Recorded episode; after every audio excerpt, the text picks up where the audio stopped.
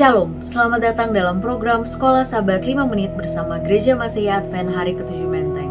Program ini hadir setiap hari untuk memastikan jantung rohani kita tetap berdetak. Pada video ini saya akan membawakan Sekolah Sahabat Pelajaran ke-11 dengan judul Yesus Penulis dan Penyempurna Iman Kita.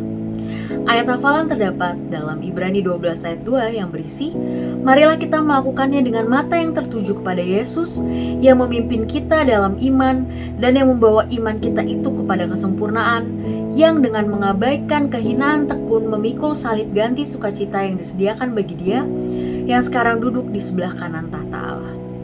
Pasal-pasal ini menggambarkan kehidupan Kristen sebagai perlombaan bahwa kita semua pastinya berpartisipasi dan semua yang tetap setia akan menerima upah. Di sini juga menggambarkan drama penebusan sebagai perlombaan, di mana orang-orang beriman dari masa lalu bertahan meskipun menderita tetapi belum menerima upah. Drama ini berpuncak dengan kita memasuki dan menjalankan bagian terakhir perlombaan, dan dengan Yesus duduk di garis tujuan di sebelah kanan Allah. Dia adalah saksi utama bahwa upah itu benar dan bahwa Dia adalah perintis yang membuka jalan bagi kita. Ibrani 11 menjelaskan bahwa iman adalah keyakinan pada janji Allah, bahkan jika kita belum dapat melihatnya. Kita masuk di hari Minggu 6 Maret yang berjudul Orang Benar Akan Hidup Oleh Iman.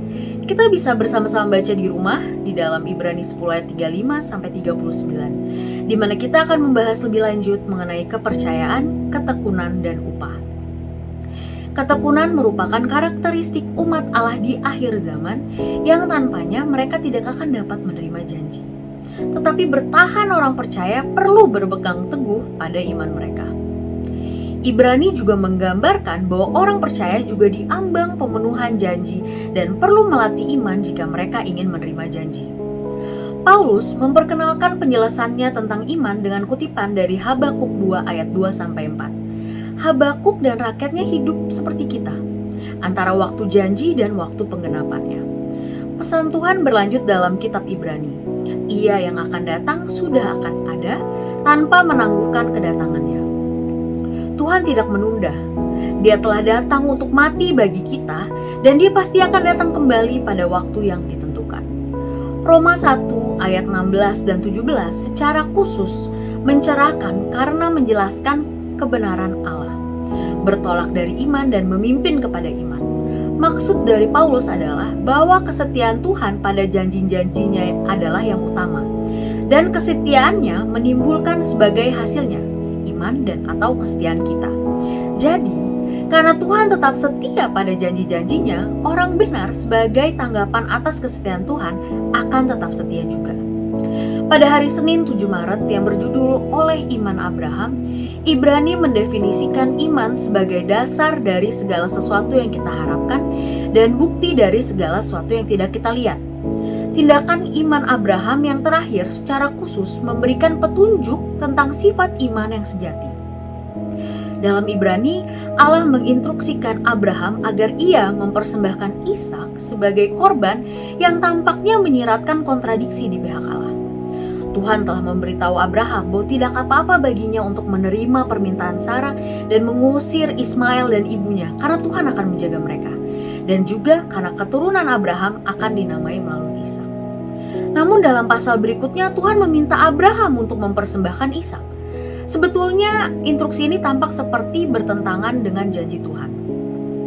Abraham percaya bahwa sekalipun tidak ada dasar untuk berharap, namun Abraham berharap juga dan percaya bahwa ia akan menjadi bapa banyak bangsa karena ia percaya bahwa Allah menghidupkan orang mati dan yang menjadikan firman-Nya apa yang tidak ada menjadi ada.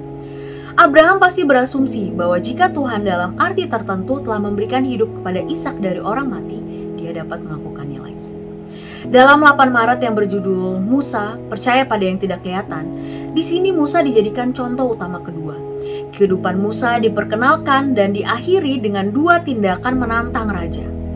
Musa bagaimanapun rela meninggalkan kemungkinan menjadi penguasa bangsa yang paling berkuasa pada saat itu dan sebaliknya. Menjadi budak-budak baru dibebaskan pengungsi sebenarnya.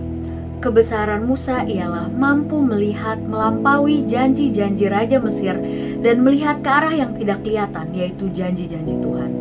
Ibrani mengatakan bahwa kuncinya adalah pandangan Musa tertuju pada upah, bukan pada kekayaan Mesir.